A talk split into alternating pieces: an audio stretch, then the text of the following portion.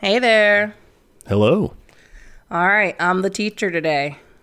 All right. Yeah, we're we're still lobbying for this to be a, become a thing. Uh, we want there to be one day in the year where the students teach the teachers. Yeah, I don't know. It's kind of a lot of work. yeah, I mean, I don't know if you noticed. I rearranged our schedule so I don't have to do it two times in a row. So Yeah. it's too much work. I don't know how you do it every week. Uh, well, cutting corners, that's a big a big thing you've got to you've got to learn how to do. Teaching on a podcast or teaching in real life. Figuring out what do you really need to do and what do you not really need to do, you know? That's kind of good advice for basically all jobs. Yeah, there's a lot of bullshit out there that people tell you like you really really have to do this, but you don't. But there's also there's also a pretty interesting middle ground of like stuff that sounds like it's bullshit, but then they get really mad at you if you don't do it. So, Oh, yeah, for sure. You have to like check boxes, but Yeah. don't kill yourself over them. like compliance training, anything called compliance training, you like have to do even though everyone knows it's bullshit. Oh, yeah, I think I still have to do some this year. yeah, no, that I just realized that was still on my plate as well. So yeah, I'm cutting it close this year. yeah, but there's other things that sound super important that are just not. Oh, yeah, for sure, for sure. Figure out what that is. Kids listening to this, just enjoy your days that you don't have that. exactly. We were talking before how I'm basically I take a nap almost every day, so I'm living that kindergarten lifestyle. Yeah, that's uh, fantastic. It's good. I recommend it. All right, well, take us away. Okay. Today, we're going to talk about a guy named William Morris. This guy did a ton of things. He is probably foremost known for being a British designer of textiles and wallpapers and various like decorative arts. But he also did poetry, he like painted, he was a novelist, he got into weaving, he established several printing presses. He was a preservation advocate for like historic buildings. Probably the weirdest one, in my opinion. He was a translator of Icelandic sagas and poetry. Whoa, okay. He got very into Iceland. The reason we're going to talk about him today, though, is that he was also a socialist activist. ah, that's the best part of it. That's the I'm sure stuff. the other part were cool too, but So he's most known for being part of the British arts and crafts movement, which we will talk about in a moment. And that was originally going to be the focus of this episode. This was a mid 19th century turn to focus on decorative and fine arts, and it was really a reactionary movement to respond to increased industrialization. okay. So when you say reaction, you don't mean like right wing reactionary. No, no, you no. mean like it was a reaction against. They were like, ew, industrialization, arts and crafts movement.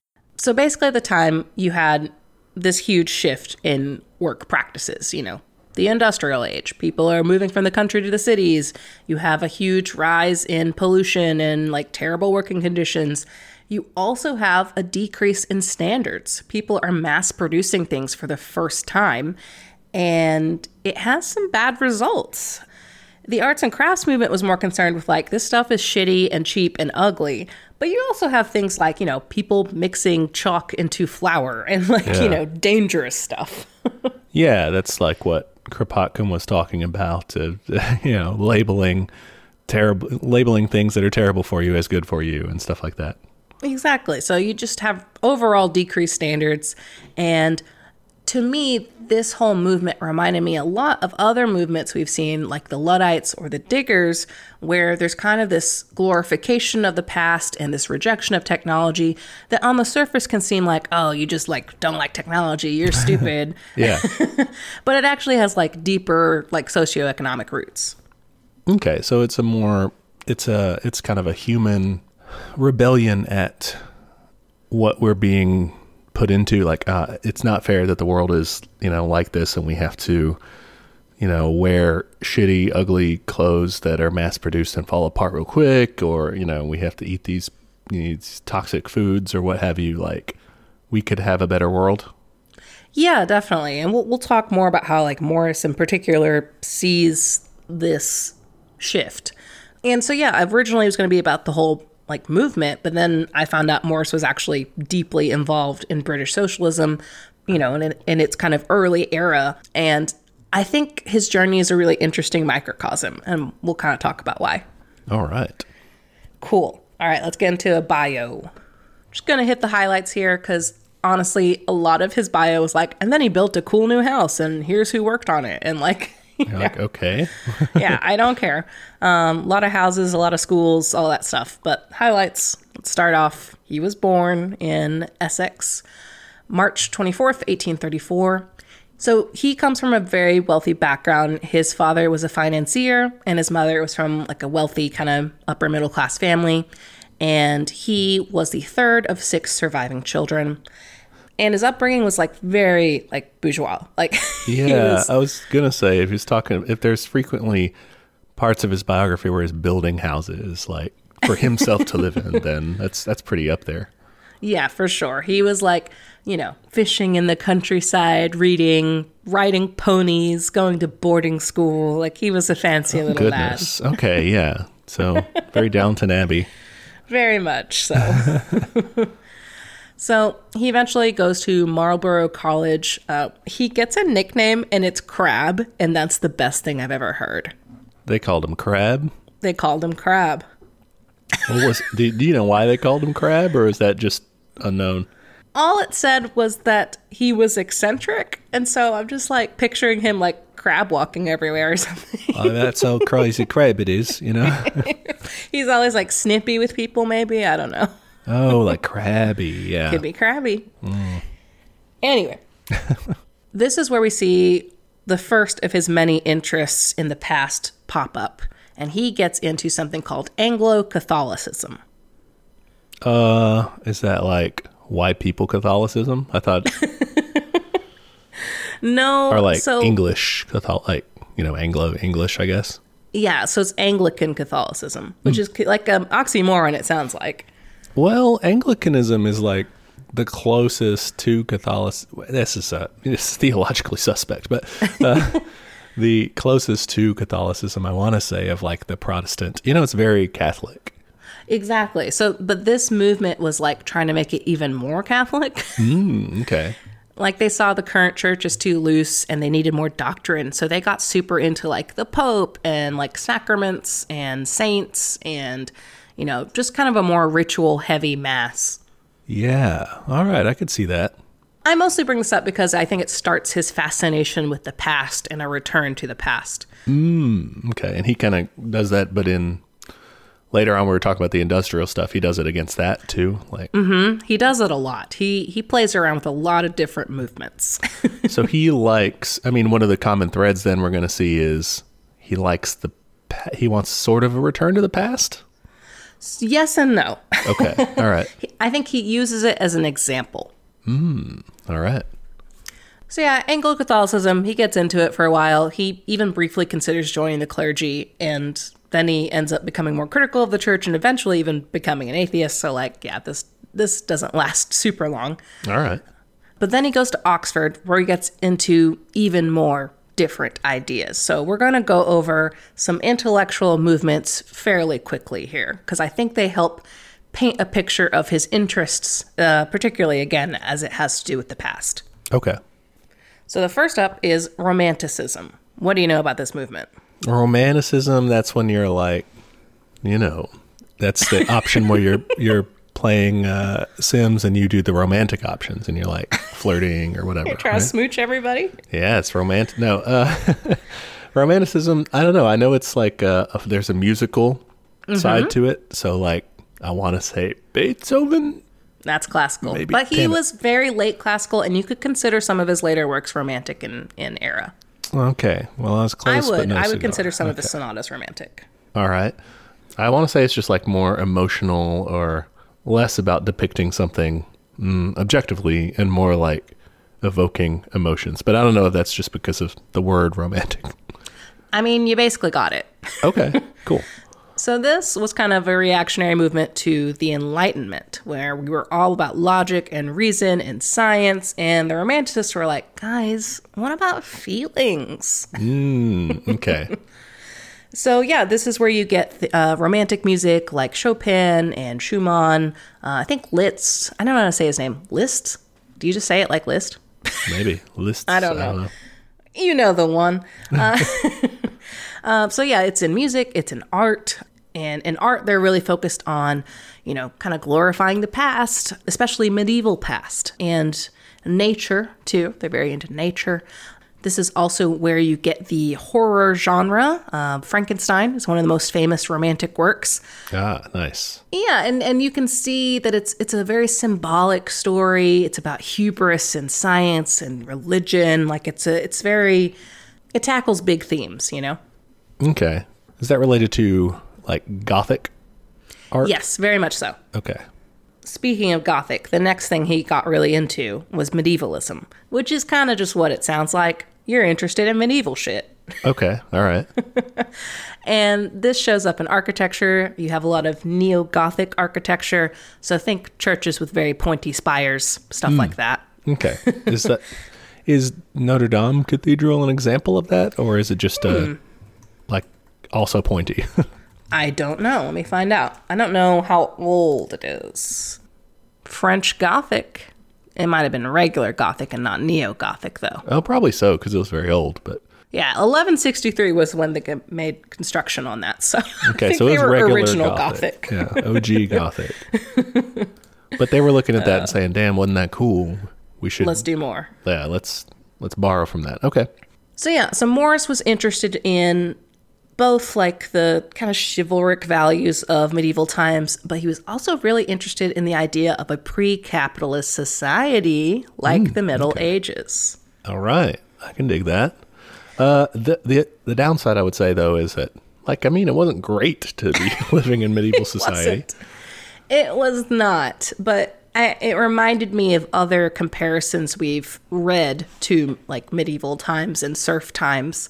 I think Kropotkin, the introduction to his book, I guess it was the foreword, had that kind of thing too, saying, "Oh, we used to be more communal and stuff like that."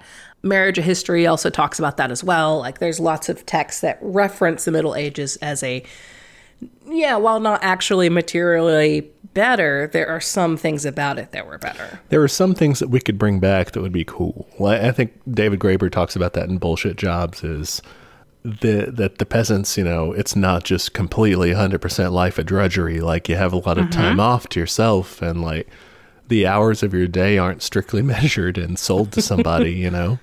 Yeah, yeah. Like there's that stat that like medieval peasants had more time off than like modern Americans, mm-hmm. which is just really fucked up. Of course, that work is like seasonal and really hard, I'm sure. But like, yes. it's it's just pointing out like, hey, progress in the name of progress isn't always good. Right, yeah. And whatever is called progress for everyone or whatever isn't 100% for everyone and it does have like its own downsides too. Yes. Okay. this dissatisfaction with capitalism led him to Christian socialism. So he was still hmm. kind of into Christianity at this point, and he starts reading works by Charles Kingsley and Frederick Denison Maurice. All right. I don't really know about these guys yet. I'm only just starting my research into that direction. Uh, do you, could could you tell me anything about them though? Yeah, I just have a few points on them. So, Maurice is kind of considered the founder of the Christian socialist movement in Britain. And he has this quote that I think is interesting. I want to hear what you think about it. All right. He says, quote, Christianity is the only foundation of socialism, and that a true socialism is the necessary result of a sound Christianity. Interesting. So he's saying basically if you I don't know, one one direction seems to be saying socialism has to be Christian, but I like the other direction of if you're going to be a good Christian, you have to be a socialist. Yeah, I agree. Like I don't I don't know if I totally buy the other one. I, maybe Right, in his his time and place that makes more sense cuz yeah, you're in Victorian England, like that's probably fair. Yeah. I will point out, like, as much as that isn't my jam in particular, like, personally, both these guys, Kingsley and Maurice, did a lot of labor organizing and they would establish co ops. So, like, you know, they were walking the walk. Okay, yeah. They were just saying things. They weren't just writing things and trying to make themselves look cool. Right. Yeah. What if we did this? Yeah. they weren't just talking into the void on a podcast. yeah, who would do that? Hmm. Okay, next. I, I've titled this section Morris Meets His Bros. Awesome. I don't think you can talk about Morris's biography without mentioning some of his besties because they really influence him. The first of which is Edward Burne Jones, who is pretty much his lifelong best friend and collaborator. They just go everywhere together. All those houses he built, like a friend or two will be living with him like all the time. Like Okay. he's just he's a bro guy. Yeah. Was he married also, or was it like confirmed bachelor? Or? Okay. he was married, although there are also some issues with that, which we'll talk about in a second. All right. He ends up going to Pembroke College where he meets even more bros, and they become known as the Birmingham Set, which just kind of picture the Dead Poet Society. They're just big nerds. Oh man, this sounded kind of cool. Birmingham set, like that's a cool. makes you sound stylish. I'm thinking of the jet set, I guess, but Oh, okay, okay. you know, it sounds like a, si- a stylish term. With a Birmingham set. They they read poetry and Shakespeare and yeah, they're just nerds. and one of the things they were into is something called the Pre-Raphaelite Brotherhood. You, you know, this is just another flavor of medievalism. We don't super have to get into it. There's some cool paintings from that if you want to look into it. Here, I'll mm-hmm. send you my notes. I've got links to everything. Um, if you know the painting Ophelia, you know the lady, the dead lady in the water with like the flowers everywhere. I know about Ophelia from like Hamlet, It's that, but it's a painting of it. a painting of Ophelia. Okay. It's a pretty famous painting. I bet you'd know it. It's in Animal Crossing. That's how I know all my famous paintings. oh, I've seen that. Okay. So yeah, basically it's it's another form of that, you know, looking at the past, getting really into it. Another influence at this time was the writer John Ruskin. He writes a lot about rejecting industrial manufacturing, and this is when Morris gets really into that idea. He advocates for a return to decorative arts, handcrafted work, and lifting up artisans to the level of art, and that art should be like available and affordable for everybody. I guess Morris started saying this once he heard it from Ruskin. Yes. uh, that what we shouldn't manufacture as many things, we should craft them artisan style. yes and no. I, I think in this interpretation, I'm not sure if like Ruskin had a specifically different idea. I think Morris kind of synthesizes it as let's mass produce what we need to, but like let's also reserve some work for artisans. The idea of machines should actually be saving you labor and not increasing labor. Yeah, I can dig that. Like that's um, that's a big strand of the early socialist movement and everything. I mean, going back for so in so long, you can see from very early on people demanding like fewer hours. I mean, at first that was eight, but I mean, people were legit saying, "Let's do a four-hour day, a four-day week," like way back when. You know. Yeah, yeah. And I think that's kind of where all these ideas lead to is that, sure, let's be productive so we can provide for people to have more time for the arts. Mm-hmm. And I guess it takes this is where kind of your bourgeois intellectuals who are class traitors kind of come in as they actually have the time and the experience to be like, hey, like I get to do this and it's nice. I want everyone else to be able to. Yeah, I want everyone to have the kindergarten lifestyle of taking a nap in the middle of the day and making art. it's great, guys. Yeah. And so, I mean, and, and I don't know, I guess that I'm just sort of ad hoc tying this into various things, but it just kind of makes me think of like the importance of a revolutionary party of people who can like dedicate time because so many people don't have time for this bullshit, you know? They don't have mm-hmm. time to like figure out their conditions besides just experiencing them brutally, you know? They don't have time to like figure out, okay, well, how could I break free of this? They're just like trying to survive day to day, you know? Yeah, yeah. And I, I think, uh, yeah, I don't know if it's fair to expect someone who is, I don't know, I, I'm of two minds of it. Of like, one, they actually know what it's like to experience that suffering in a way that, like, we don't. True. But yeah, I think you're right that it might be helpful to have someone who has, like, sat around and thought about this. But I don't know, I think it's a combination. Yes, for sure. You can't can't have one or the other. You got to have them. You have to got to be among the masses, as they say. Yeah, gotta listen to those people. At this point, Morris fully commits to life as an artist. His family does not react well to this. They're like, hey, you were supposed to be like a businessman like your father or join the clergy and you just like didn't do that. so Instead, you're sitting around here talking about old art and old architecture or whatever. I mean, yeah. And he dives right the fuck in. I thought this guy was a Gemini for a second because of how many fucking hobbies he has. No, he is an Aries, but he starts up as an apprentice to a neo Gothic architect, but then quickly switches to painting, furniture design, illuminated manuscripts, poetry, and tapestries. Wow. All right. So he dabbles. He dabbles for sure. You know, maybe he was a mistyped Aries or like an accident Aries. I know, as a fellow non Aries Aries, I know it's like not like the Myers Briggs and I can't mistype someone. It's just a day on the calendar, but still. No, it is Aries. Yeah, maybe he had a weird rising sign or something. I didn't do a full horoscope for him. All right. I failed at my one job. At this point, he meets his wife, Jane Burden, who is a working class lady he meets at the theater. They have a complicated relationship. She ends up having an affair with his friend, who is a painter, Dante Rossetti. Um, she like does modeling for him, and it just kind of escalates from there. Awkward. Yeah, it's kind of unclear if this is just a marriage of convenience or what, because like sources were saying like, oh, she might not have like ever loved him and just like got married, and that he might have known about the affair and other affairs later. So like, I don't know. People are messy sometimes. It's not my business. they end up having two kids though, two daughters, Jane and Mary. Now let's let's get back to what we're talking about though, the arts and crafts movement. Okay. So in 1861, he founds a company called Morris and Co. Originally, it's like Morris and a bunch of names, but like the transfer of power shifts, so eventually it's just Morris and Co. Um, he takes over. Yeah, he like brings on a business manager or something. Weird socialist. I know this is where things get messy. All right. Yes. So this is considered like the seminal concept of the arts and crafts movement. Like this is what it is, is Morris and Co. So I'm gonna go through some of their like tenets and you're gonna tell me if any of these sound familiar. Okay.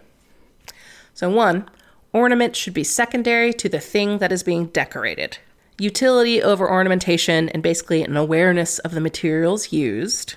Advocating for a simple flatness in design as opposed to 3D realism.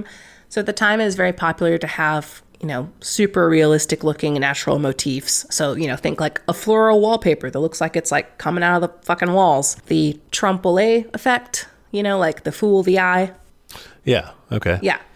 Um, but they're like, no, not everything has to be like 3D. Like, I think it's cooler if it's flat and graphic and stuff like that. Okay.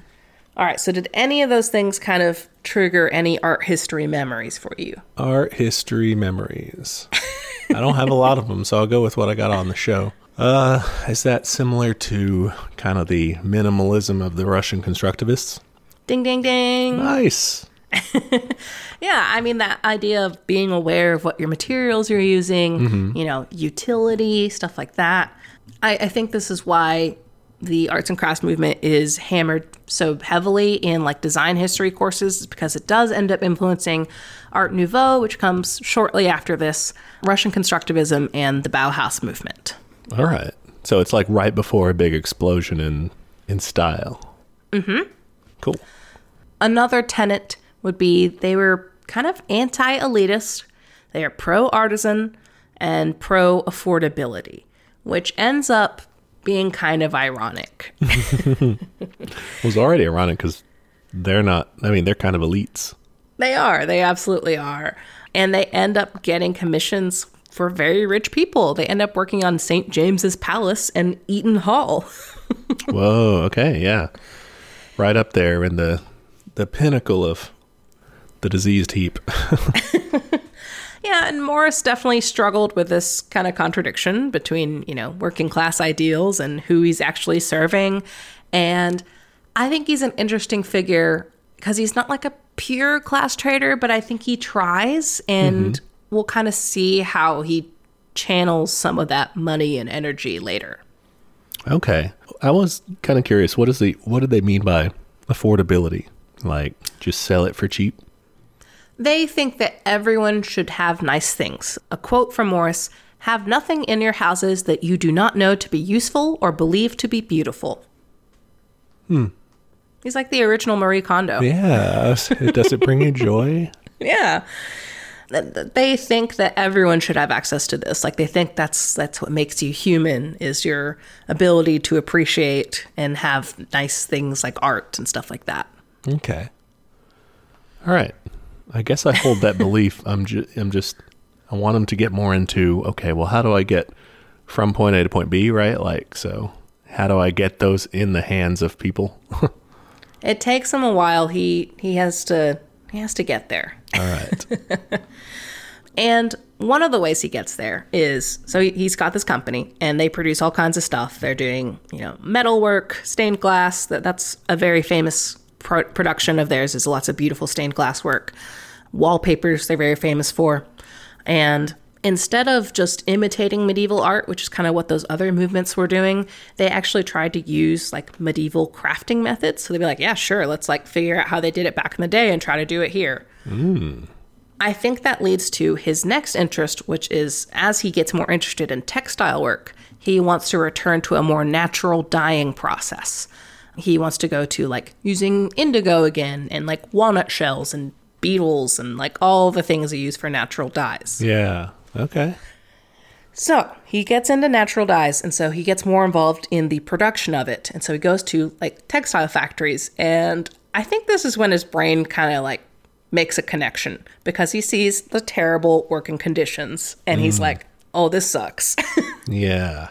He also brings up pollution, and he's considered like one of the first eco-socialists, um, at least in you know recorded history, and a forerunner to like modern environmentalism.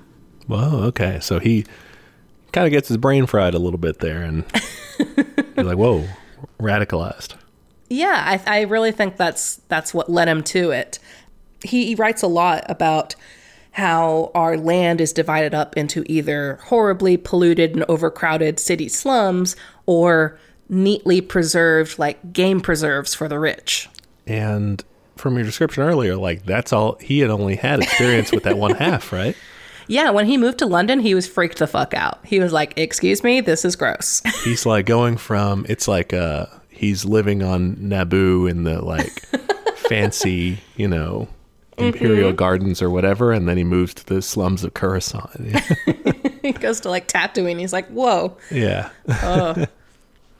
I, I think it's nice because he, he really believes that everyone should have access to nature, which to me reminds me of the, like the romanticist movement, but also of you know environmentalism. Yeah. I like that. It's time for a very quick art break. I don't include a ton of art in this one because it's more about the socialism. First image we got here is a wallpaper from 1870. I included it because I think it shows kind of the design sensibility of this era. It's very flat, it's mm-hmm. very graphic. It also shows his interest in Islamic art, I think, because of how intricate the patterns are. Well, okay. Yeah. Yeah. So this, I mean, is a huge turn from what they were doing before this. So Yeah, I can see what you're saying. Like it's not trying to do any sort of 3D effect or anything. It's it's like a better version of you know those old medieval, you know, any of those old drawings where everyone's ha- like messed up in perspective and stuff. They're just yeah, yeah, so I don't know. That's what it makes me think of. It's cool. totally. Speaking of medieval, the next piece I have is a like upholstery kind of fabric. It's called Peacock and Dragon, and this is like hella medieval. Man, those peacocks are badass. They almost look like the dragons. Yeah. So yeah, I included this just because it super shows that kind of medieval interest of his. it is woven wool. It is. Oh man. So okay, furnishing fabric would mean like you're putting it on like a chair or like I furniture. think so. Yeah. Or- okay. Yeah. That would be cool. That looks cool. Yeah, I would definitely have a couch like that. That'd be fucking sweet. okay. Quick art break. Back to socialism. Hell yeah. All right. So my man dabbled. As he dabbles with everything, he dabbles with politics too. After his textile factory journey, he's like, okay, I want to get more involved. And, you know, like all of us, he tries out liberalism for a while. Hmm. Well, yeah. You got to start somewhere. You do. You do. Anyway, so he joins a bunch of different movements, and it's really funny to read the history because it's like he joins this movement and then he gets tired of it. He joins this movement and then he gets tired of it. so, a quick rundown he tries to join the radical liberals um, in something called the Eastern Question Association. Basically, they like didn't want England to make an alliance with the Ottoman Empire because they thought it would lead to war. He was like, "All right, that was fine, but like still not far enough." So he joins the National Liberal League, and then he joins the Radical Union. Um, he just he he does some speed dating. Okay, and but he's he's going in the right direction at least, right? He's starting out Yeah, yeah. moderate liberal to more and more as as radical as he can get with them. Yeah, and this is why I think he's kind of an interesting guy to look at. There's this quote he has, which is He once believed that, quote, one might further realize socialistic progress by doing what one could on the lines of ordinary middle class radicalism. but then he realizes that, quote, radicalism is on the wrong line, so to say, and will never develop into anything more than radicalism. In fact, that it is made for and by the middle classes and will always be under the control of rich capitalists. Yep. Yeah. It's uh it's why, you know, whether you elect Democrats or whether you elect Republicans, uh they're both sort of working for the interests of capital. You know, they'll make Yeah. changes around the edges and oftentimes meaningful changes, you know, depending on where you are in society, but they're not going to overturn the system. They are the system. Definitely not. yes, that's they all have the same boss. Yeah. Eventually, he gets his shit together and joins the Democratic Federation, which was Britain's first socialist party, founded in 1891 by Henry Hyndman. All right, Henry Hyndman. He's got a really cool beard. I'll give him that. That's Oh, he does. impressive. You've brought it up a few times now. Morris like owns a business. He's like a rich guy. What is he doing?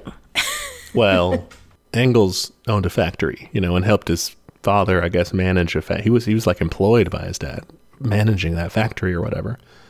What was it? Who was the other guy? Robert Owen Mm, yeah, he was a factory factories. guy. Yeah, you know, but he was like trying to be good or whatever. Is that what Morris is doing? That's exactly what Morris is doing. He actually owns ends up owning a factory too called the Merton Abbey Works. They wove silk, dyed textiles, produced stained glass, and employed about a hundred craftspeople. And it's a mixed bag. Working conditions there were generally much better than most other factories. Um, they even had like a profit sharing program, but it was only for like the upper management, like the clerks and like the actual craftspeople were paid in piecework. What I find troubling is that one of Morris's big complaints in his writings and in his speeches is that he feels that industry has led to atomization and alienation. You know, the idea of I'm just working on this one rinky dink part. I'm not, I don't feel connected to what I'm building. Like, I don't get to be creative. And that's kind of what ends up happening at his factory. Um, everyone's executing his designs without any room for their own creative work. Yeah, so even though they're artisans, they're kind of being reduced to here you go, like follow this bru- blueprint, you know? Mm-hmm. Mm-hmm. So they're still being alienated in that, you know, in that classic Marxist way. They are. I kind of give Morris props because he's kind of open about it. He's like, yeah, this kind of sucks, but like, you can't have a socialist company within capitalism. Mm-hmm. Which, like, part of me is like, is that just an excuse? Or like, I don't know. I, I think he does some activities later that I think make up for it, but it's it's a little bit disappointing. Yeah, I could see that. I mean, I, I I'm kind of with him in terms of like, hey, you got to make a living, and I'm going to try to make it like as as unshitty as possible for the workers, you know, and as fair as possible as it can be. I mean, like if he is taking a lot of this money and putting it toward revolutionary causes, then I could excuse a lot of it because it's like, well, okay. I mean, what? you, unless you're going to go begging in the streets, which I guess you know that's you could. Um, what are you going to do? You know? Yeah, yeah. And, you know, it, it's difficult because at the end of the day, like, a lot of his family money comes from like copper mines, you know? And, and he lives off of that for a very long time, but he does use it to fund some cool stuff, which we're going to see later. So it's like, yeah, you know, like I don't want to fucking crucify him for being rich, but like, I, I think he, I think he's doing his best. I guess is my summary. I don't think there's a good way to be rich to be bourgeois under capitalism. Like, there's no mm-hmm. good way to cut your path that's saintly in any way. You know, it's all going to mm-hmm. be tarnished. It's all going to have. Yeah, I mean, it's it's just all going to be Exploitative. and ex, yeah, ex, it's going to rely on exploitation in some way or mm-hmm. another. It's going to be unfair. That's the society that we're trying to fight, but the main point is using that to fight it. Yes. Otherwise, you're just being bourgeois. Like, there's nothing cool about that. That just sucks. Yeah, but if you're yeah. like being bourgeois and and taking what you're getting from that the ill those ill-gotten gains and like channeling it into destroying that system, then that's cool. Yeah, I, I think he's trying to do that. We'll we'll see how he does that. Okay. All right. So my dude gets into socialism. He joins his club and he's like, "Well, I got to do some homework. Time for some reading." Hell yeah. These were assigned readings. Like these were good clubs that were, you know, doing secret comic book clubs. yeah, exactly. They're like, "Welcome. Here's your reading list. You can pick up your books in the back." that would be great. First up, he reads something called Progress and Poverty by Henry George. Henry George. Have you heard of this guy? He's a classic. Yeah. He's the Okay. Georgist guy. Yeah, yeah. So he's like kind of foundational for like the progressive era in in this time period. I, I wanted to see what you think about some of his ideas because like I got some of them and some of them went over my head. All right. Okay. This book, Progress and Poverty, is like a treatise on why poverty happens, basically exploring the boom and bust cycle of like, okay, if we're advancing economically and technologically, why do we still have poor people? Yeah. And his theory is that as you increase public services, so as you get better at doing things like education and technology and just overall standard of living, you are thereby increasing the rent, um, which is just the value of the land. And then you have speculators who increase the price of land faster than you could actually produce wealth, which lowers wages and leads to like a bust, basically. Is that like how it works? Not really. Um, I mean, the the Marxist analysis of that is simply that with increases, like, so all the capitalists have to keep up with increases of technology, you know, or they get booted out of the market. Okay, they do that and they keep producing more and more and more. But since they're kind of all on level playing field as far as the technology goes, you know, in aggregate, they're really the only way they can compete or that they have to compete because otherwise they get again bankrupted is uh, by cutting wages, you know, by Okay. stealing more labor. And so that's why labor goes down, production goes up. Eventually, people can't buy the shit.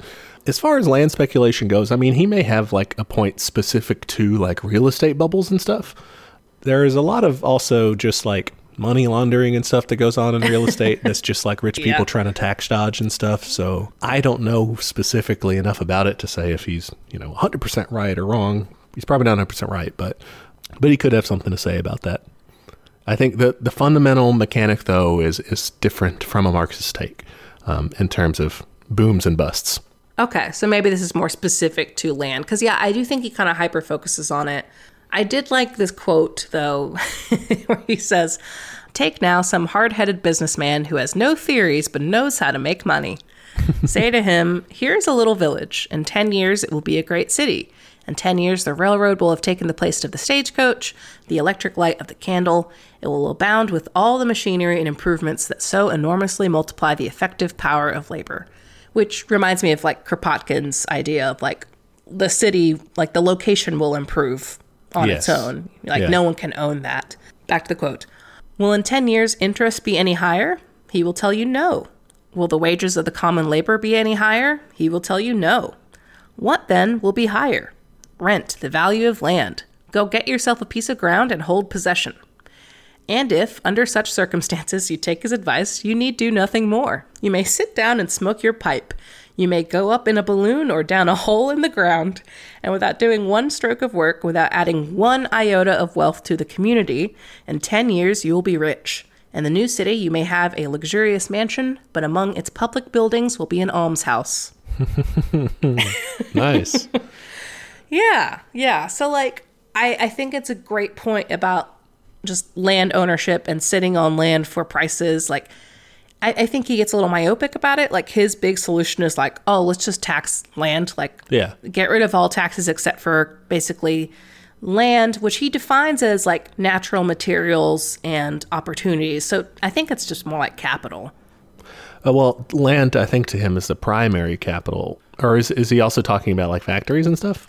He says land is defined as, quote, all natural materials, forces, and opportunities freely supplied by nature. Okay, so you could think like copper deposits or whatever, you know. Yeah, like mines and mineral shit. yeah, and oil and okay. Yeah. So his big idea was like, okay, let's tax the fuck out of that.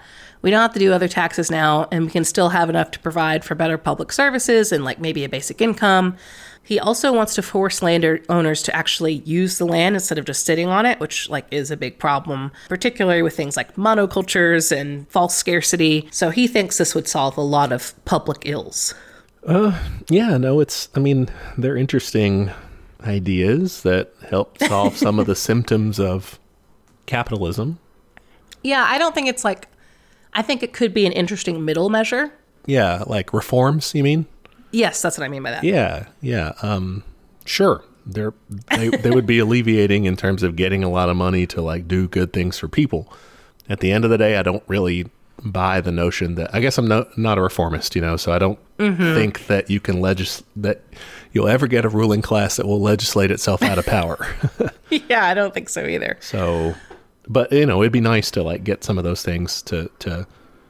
I mean, because like in the same vein as kind of like inheritance taxes and things like that, like, like hell yeah, do that. You know, Yeah, that sure. will help in the meantime. exactly. All right, so that's one of the things he reads. He also reads uh, Land Nationalization by Alfred Russel Wallace, which was criticizing the United Kingdom's free trade policies. And he read Das Kapital. And this is one of my favorite quotes from Morris. I must confess that, whereas I thoroughly enjoyed the historical part of Capital, I suffered agonies of confusion of the brain over reading the pure economics of that great work. Which, like, same. Yeah, that sounds like a future quote from you. yeah, I'm. I've not tried to read Capital, but geez, even just his other stuff. Yeah, Capital's a kind of a beast. Um, Yeah, maybe one day. We've gotten a request for it, and I was like, God, that's a long book, dude. Well, that would be very, you know, big impressions, and it'd be like a two part thing. It wouldn't be a detailed reading, but we could talk about it. It's supposed to be good. I mean, but also That's it's supposed to be just like, yeah, it's supposed to be just like he describes here of very detailed. Hmm. So he's done his reading. He joins this new club, Democratic Federation, and he gets really involved. What's he do? He gets appointed as their treasurer because remember, he's rich. Fair enough. Yeah. He designs their membership card. but that looked cool. and he helps write their manifesto, which is called Socialism Made Plain, which like sounds that. like a cookbook. Socialism made plain. What was that? That was um there's something by James Connolly. Socialism made easy. Was That, his. that sounds like a cookbook. Microwave socialism. All right, so what was socialism made plain? Uh, you want to hear their ideas? Yeah. It, so my first impression is socialism as it is way too spicy. English people don't like that. Uh, tone it down. I mean, that's kind of fair on some of these things. That's not fair to English people. Y'all like spice just like anybody else, I'm sure. it's like curry spice, though. Ah, which is dope. They can't do Mexican food there. Ah, okay. All right. Yeah, it's terrible. Kyle went to one like supposedly Mexican place in England, and their hot sauce was like Louisiana hot sauce. Ah, okay. Well, you know. we I'm sure we mess up English cuisine. oh, I'm sure. So, Anyway, back to this manifesto.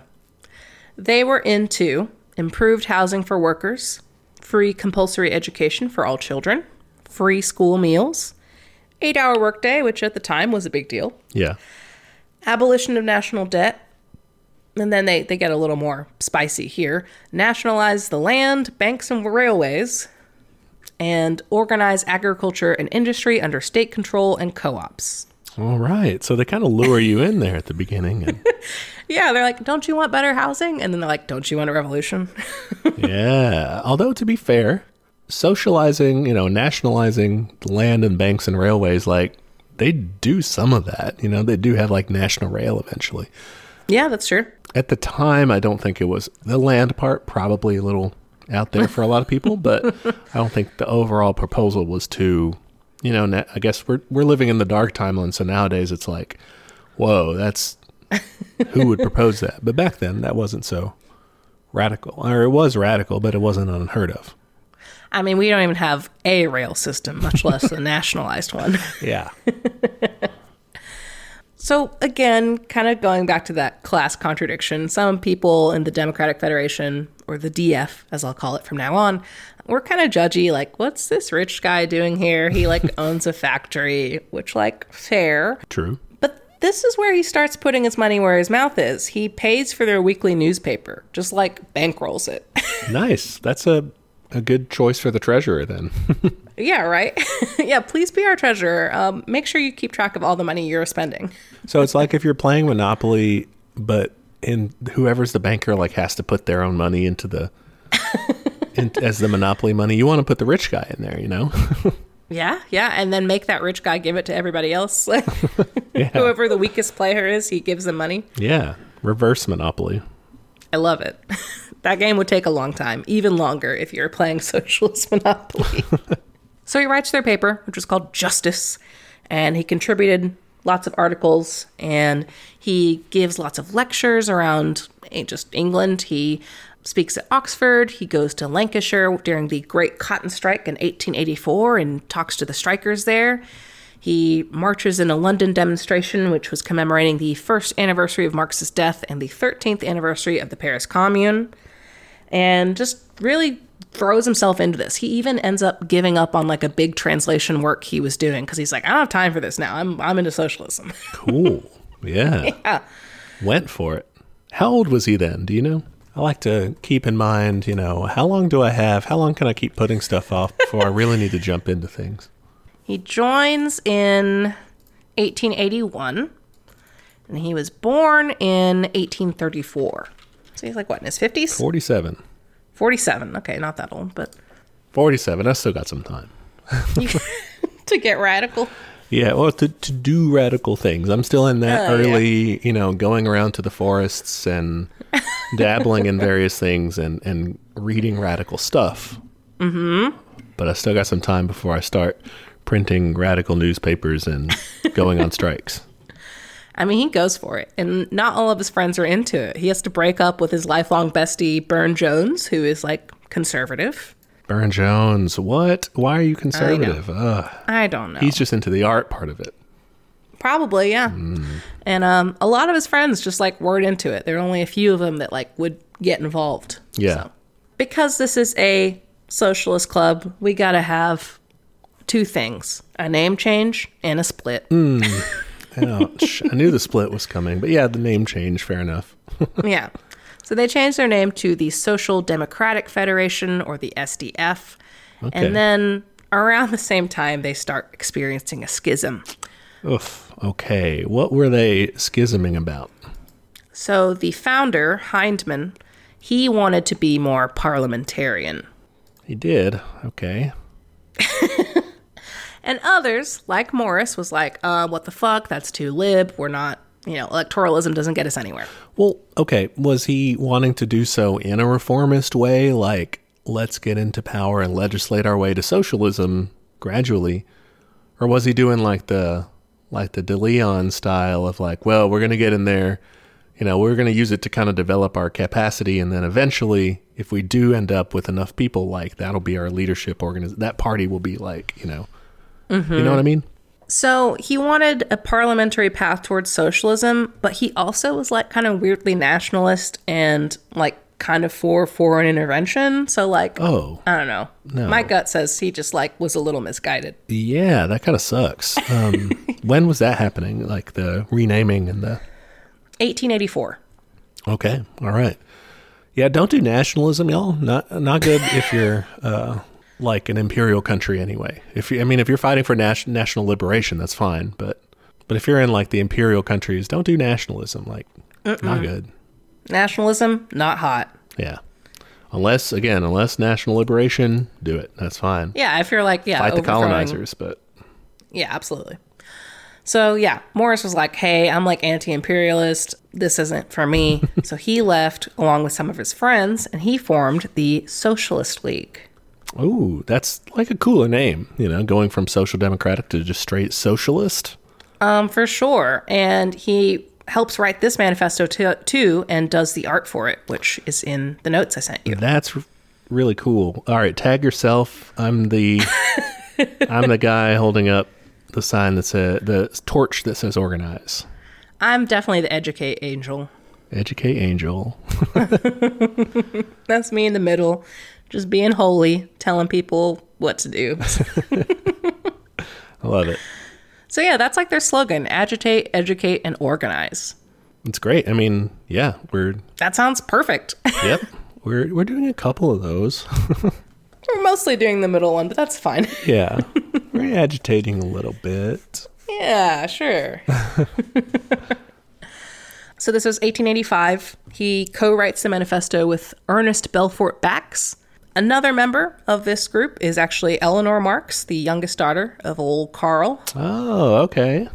And they're into some cool stuff. They're they're fucking radical. They're for proletarian internationalism. They're against the idea of socialism in just one country. They're like, no, we got to be global about it. They use the term making socialists a lot, which is the idea of like, hey, we have to educate and then organize. Like, we have to teach people that this is good for them. Okay. Anti electoralism, they boycott elections. They're just like, fuck that, we're not into it. Mm-hmm. And they're pro revolution. All right. Interesting. So this is a lot more radical than what he was doing before. Yeah, he fucking gets on board. Interesting. Did it say any in any way how they were planning to make socialists or you know or whatever like what was what was the road to doing that? I think from Morris's perspective, I think he was more in the education camp. Again, he gets super involved with the newspaper and giving speeches and things like that. But I believe they also participated in in some organized action.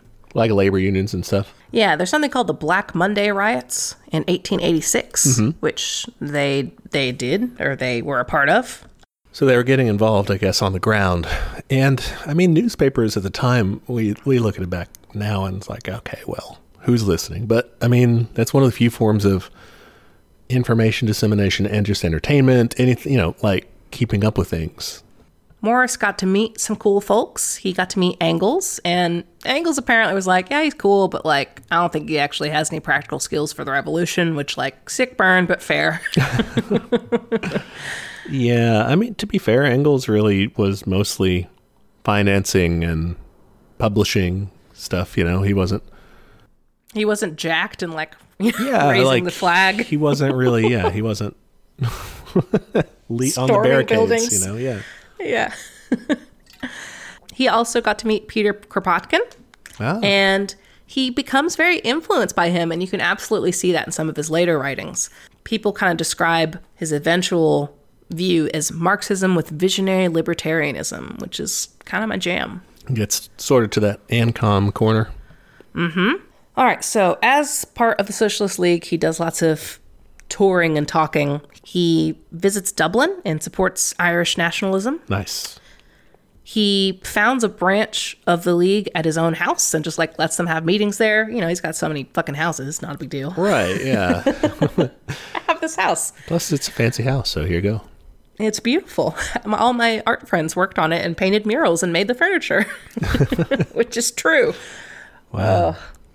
He represents the League as a delegate to the International Socialist Working Men's Congress, and he was the English spokesman there too, which is apparently where they they established the Second International. yes. Yeah. Morris was like very appalled by how messy the process was, and I was like, "Bro, you've been in like ten clubs. How are you surprised at this point?" Yeah, but I mean, his clubs weren't that big, right? Like this was I guess. delegates from all over the world. Kind of remind, maybe reminded him why he was anti-parliamentarian. Is it gets to be a messy process.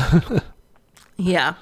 So the League eventually does face some opposition. They get some police raids, um, they get arrested sometimes. So they end up joining back with the SDF, the Socialist Democratic Federation, to form a defense club. And once again, Morris is the treasurer of that.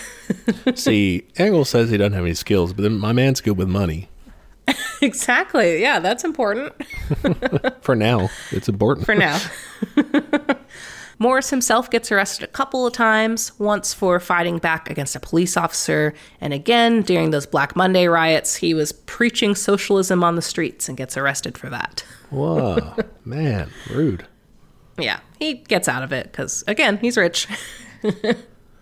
Well, I mean, he he said he fought against a cop. They let him off on that too. Yeah, charges were dismissed. Hmm. Yeah, I must have been really rich. Yeah. Don't you know who I am? Yeah, exactly. I made that cool chair.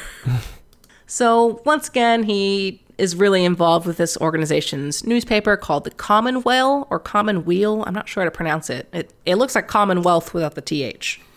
I've said that common wheel, but I don't know if that's right. I don't know. He has a ton of articles in there. If you go to the Marxist.org archive, you can see all of his writings. But he is the editor, the financial backer, and uh, a contributor. So, really involved. Nice. Doing more educating work. Yes, but um, you know, it's about that time for another fracture. Are we are we talking about like fracturing, refracturing from the SDF, or like within the Within, the this one, within the Socialist League. Oh, okay. Yeah. You get a bunch of anarchists in the club and they basically take over. Well, so this is kind of William Morris's fault if he was dabbling, you know, I bringing know, in right? his anarchist buddies, but they're not down. He invited Kropotkin over too many times. They're like, actually, yeah. you still have a few people in the club that are like, oh, maybe we should try Parliament. And then most people are like, no. But then you also have a bunch of anarchists who eventually get majority control. They strip Morris of control of the newspaper and give it to uh, an anarchist instead.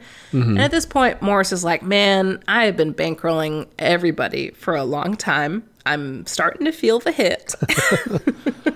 So he leaves um, in 1890 and he forms another group called the Hammersmith Socialist Society. All right. Now that, you know, that sounds like a useful skill. You know, let's make a bunch of hammers and go Mario on this thing, you know?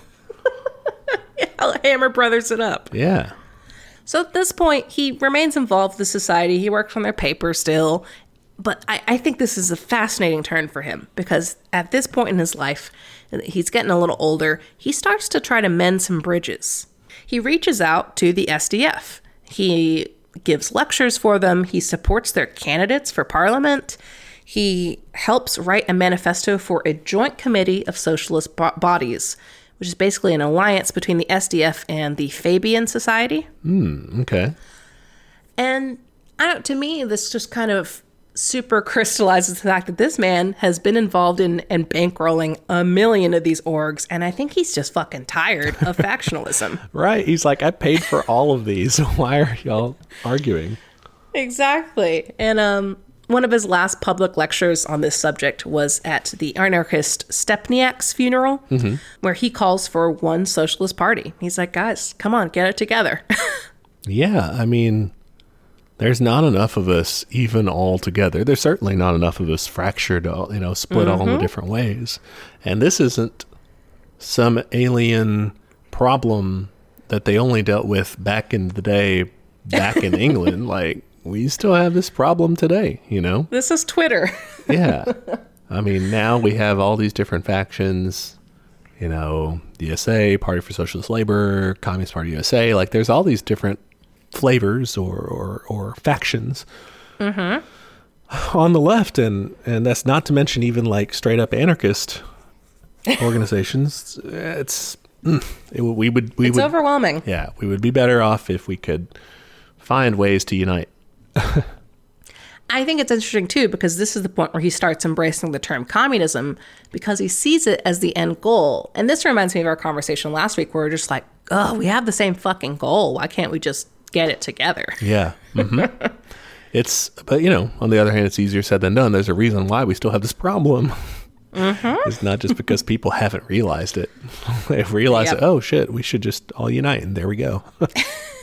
yeah, I'm sure we're not the first to fucking. I mean, literally, we're not. We're talking about this guy who said the same thing in Yep. the 1890s.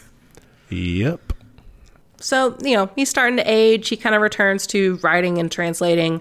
He was even offered the position of poet laureate of Great Britain and Ireland, but he was like, hey, that's like a pretty monarchist and like mainstream position. So, like, I'm to say no. Nice. he actually begins to decline in the 1890s and he dies of tuberculosis on October 4th, 1896. Ah, all right. I wanted to get into some of his writings.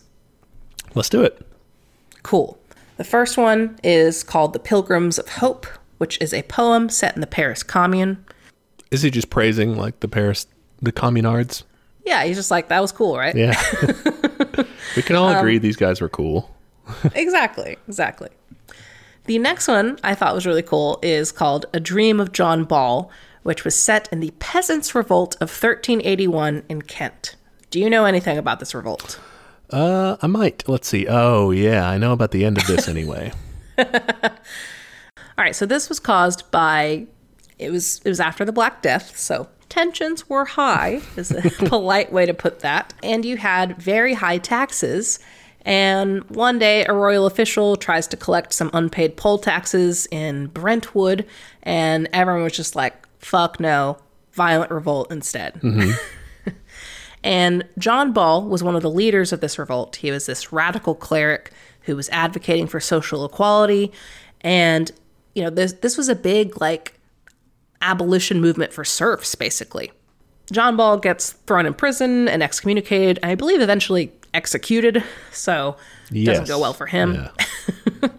But the plot of this book, A Dream of John Ball, is that a time traveler from the 19th century shows up and Ball's like, "How's it going? Like, how's how's socialism?" Or and the time traveler guy's like, "Uh, sorry.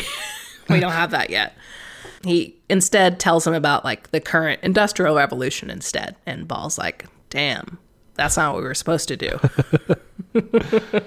Yeah, he's he saw a brighter future, and it's like, nope, we're in the dark timeline. Just kidding.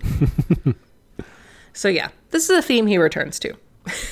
So what the theme the theme being like a promise lost sort of thing? Yeah, the specific theme of like time traveling socialist comparisons of history. And Okay. I, I think this is nice because it ties in his interest in medievalism too. Mm-hmm. Okay. Oh, I pulled this quote from one of his writings in The Commonweal. He says, Our business is the making of socialists, i.e., convincing people that socialism is good for them and is possible. When we have enough people of that way of thinking, they will find out what action is necessary for putting their principles in practice. Therefore, I say, make socialists. We socialists can do nothing else that is useful. Which I really like. He's like super emphasizing the education point. I, I think he's acknowledging that, like, yeah, we don't know exactly how it's going to go, but like, let's just get everybody on board first. This is kind of a difference, um, or a, a different take than like what Marx would say about that. He says, let them do it and figure it out as they go. Yeah, like the working class will become conscious of itself through its experience, right? So through experience in working, but also in combining in bigger and bigger unions because there are bigger and bigger factories and stuff. And that's how they'll figure out because they know their material interests, but that's how they'll be like demystified. That's how they'll be like they'll realize, oh, what do we need to do?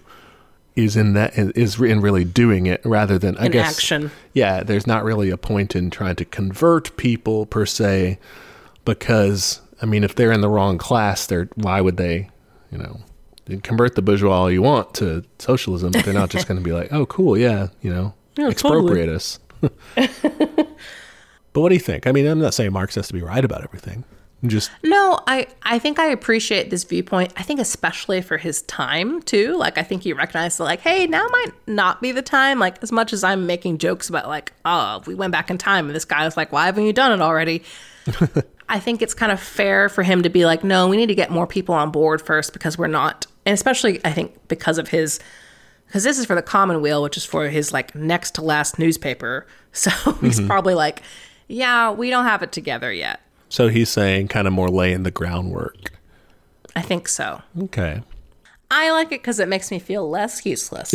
it yeah, it does also doesn't hurt. Um, I think we can see this in our world too. That a lot of people whose class interests do align with the proletariat, you know, that's that's who they are. Don't realize it. We don't see as much of those forces that Marx predicted of bringing bigger and bigger bodies of workers together. We kind of see the opposite of workers being more and more atomized and, and separated from each other, whether that's through like the gig economy or just part time labor in general. Like, there's lots of ways that workers are kept more and more separate from each other rather than in more close contact, you know?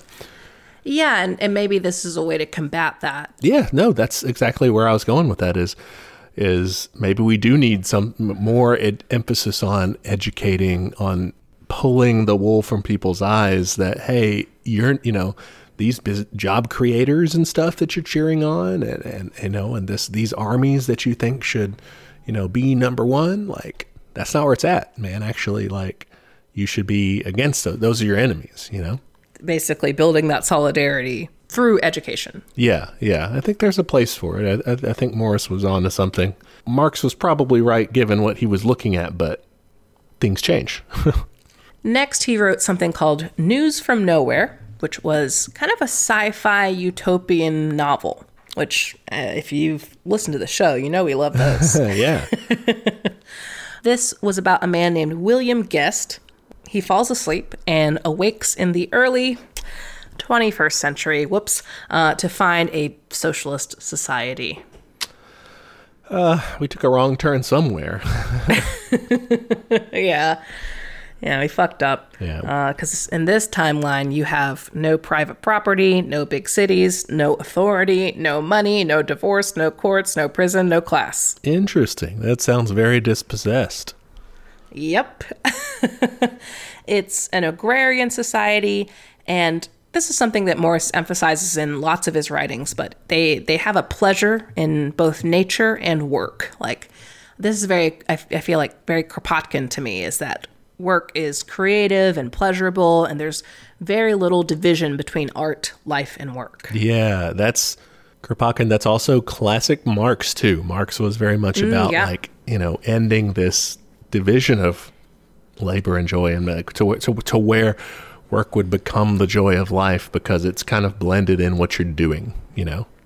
this book is interesting because it kind of fuses his interest again between you know Marxism and also kind of like a romance, uh, like romanticism. There's a lot of symbolism and like archetypal characters in this work. Like you have a a wise old mentor figure that shows him around, and like a pure woman who's like this unattainable love and stuff like that. What was also interesting is this was actually written in response to another utopian novel called Looking Backward, 2000 to 1887. So in this one, things were good in the year 2000. So, yeah, but it's different. So, this is by Edward Bellamy, mm-hmm. and this is basically a much more nationalist version of this book, much more just straight state socialism. Okay. So, in this one, a guy falls asleep, wakes up in the year 2000 in Boston to find a socialist utopia. I don't know if you were in the Boston area in the year 2000, but I'm willing to bet this was not the case. I, I didn't hear reports of, you know, a socialist utopia there. I was a little young, but I don't remember it. I don't either. but uh, in this in this book, they have you know an industrial army, and they're they're doing near instant delivery of goods to provide reduced working hours, retirement at 45. They have a robust public kitchen service, uh, nationally owned production, and equal distribution of goods. So a little more statist in flavor. Sounds really good, though. I'm gonna be It honest. does sound really good. I'm not like against it. I dig it. I, I read a little bit of that back in the day, sometime. Oh, really? Uh, Yeah, it's it's weird the whole instant delivery system and everything. it's yeah. like it just kind of like comes in through pipes in your home, I believe, something like that. It's a little Brazil. Little tubes, yeah, yeah, kind of, you know. But I imagined it a lot. Cle- I hadn't watched Brazil by that point, but I imagined a lot cleaner, you know. Oh, that's so like pneumatic tubes or something. That's funny. I didn't understand this one like description of it that everyone had like a like a credit card, but it wasn't like a traditional credit card.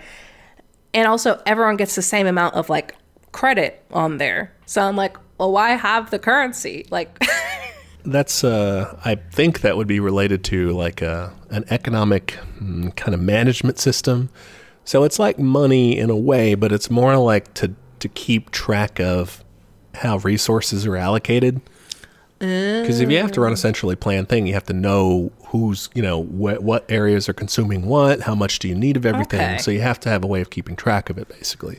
Uh, the Soviet Union tried to do something similar. Uh, you know, I mean, they essentially had money, but it was kind of used to figure out, okay, you know, what would the quote unquote markets be doing here? Like, how how much do we need to produce of all these things? Okay, that makes more sense to me because I was just like, wait, this is just fake money then. right. Yeah, and it comes across that way too.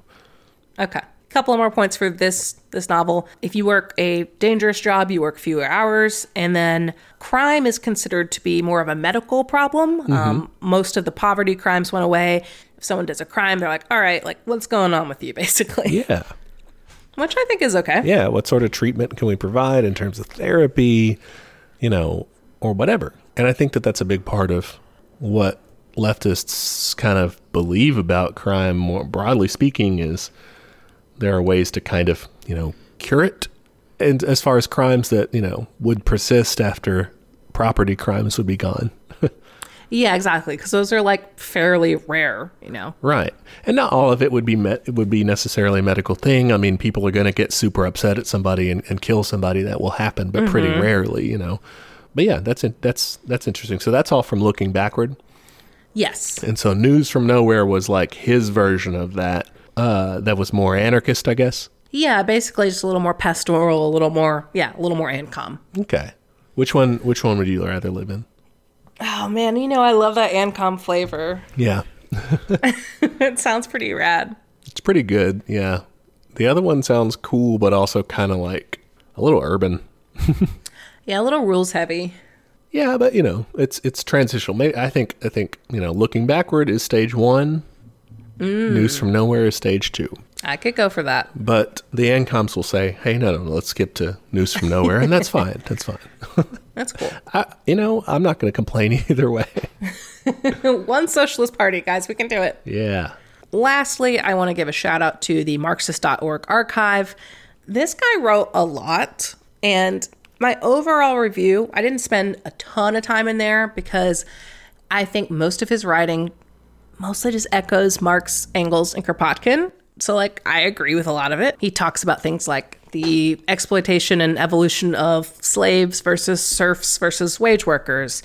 He talks about alienation. He talks about how we make too much useless shit and like we could actually, you know, redistribute our productive power. He talks about finding pleasure in work and like these are all things we've talked about before. So I was like, I don't know if I need to spend a ton of time like reading all these quotes. Yeah, but it's cool that he was, you know, He was on board. yeah. I would say he does emphasize art more, which makes sense. That's his his thing. Mm-hmm. He has a talk called Art and Labor. In it, he basically says, you know, art is more than just pictures or sculptures and architecture. It's basically anything beautiful that we have made, and you know, the idea of like art of everyday things. This is an issue for everyone, not just artists. It shouldn't just be a luxury good.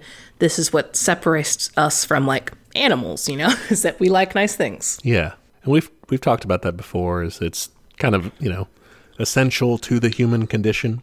Even if you're like, yeah, but I can't draw, I draw stick figures. You're like, okay, yeah, but like people enjoy singing or listening to music. Like experiencing art is also mm-hmm. it doesn't have to be cre- does it have to be creating art or can like experiencing art be you know, this this sort of quality we're talking about?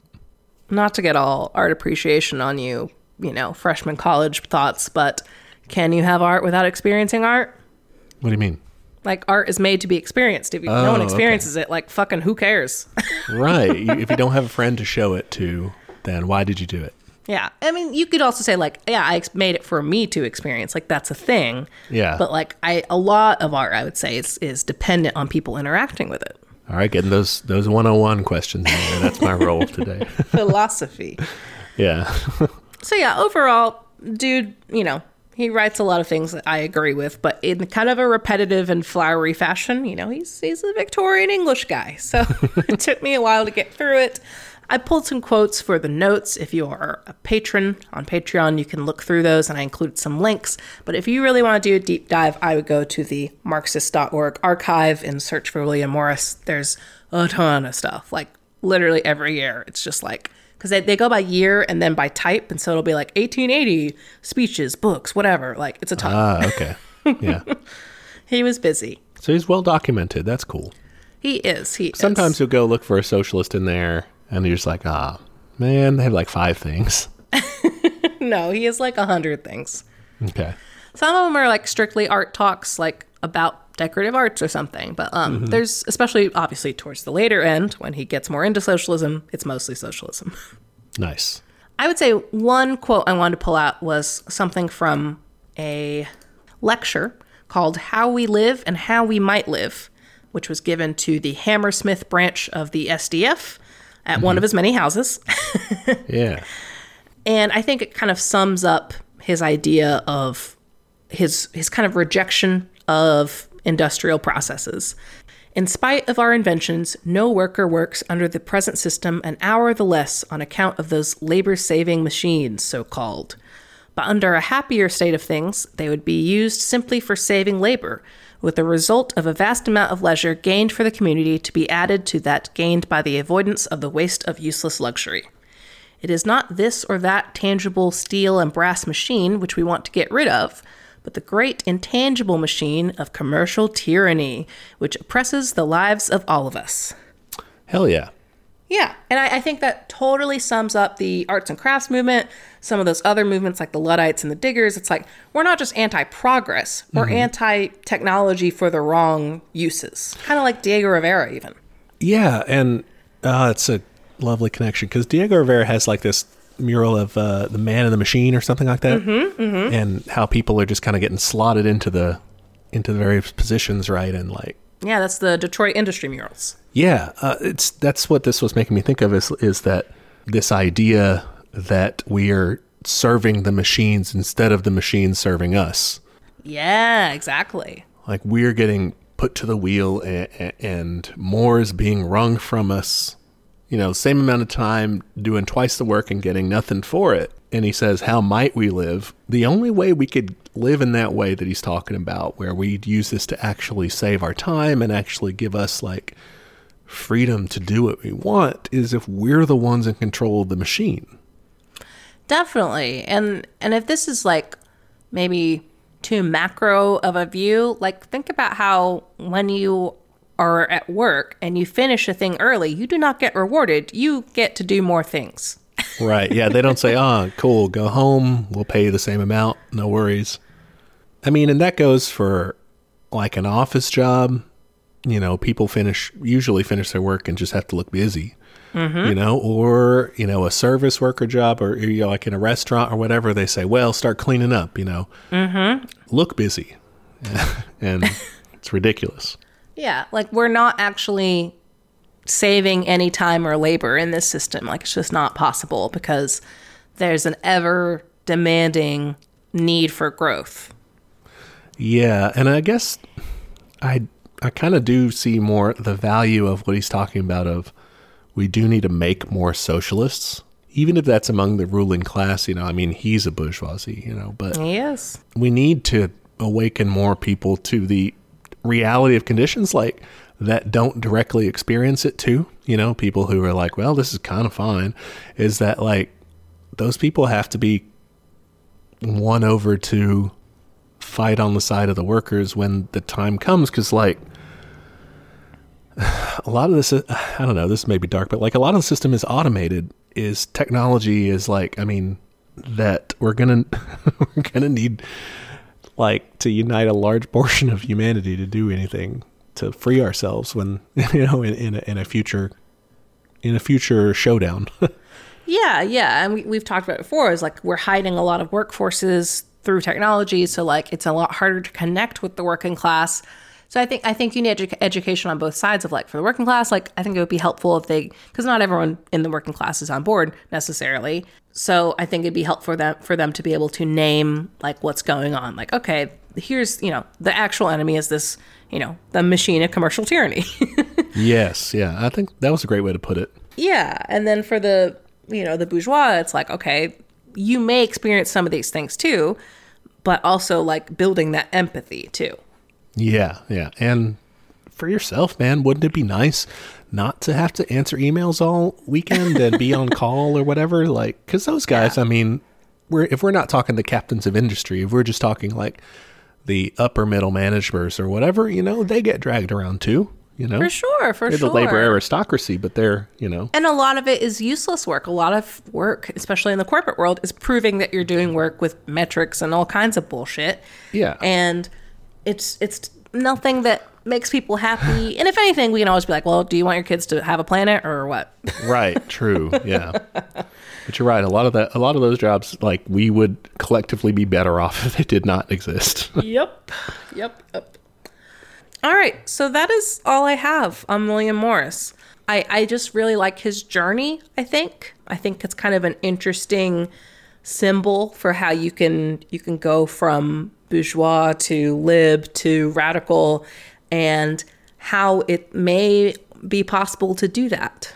So Yeah, and it is. I mean, like he showed that it is, and a lot of people come from those privileged backgrounds, and you know, when we have to be kind of expansive with that because we're in one of the imperialist countries, mm-hmm. that covers a lot of us in terms of the global scale. You know, we might not really have relative privilege compared to you know people in the United States, but I mean, globally, like we really oh, do. Oh yeah.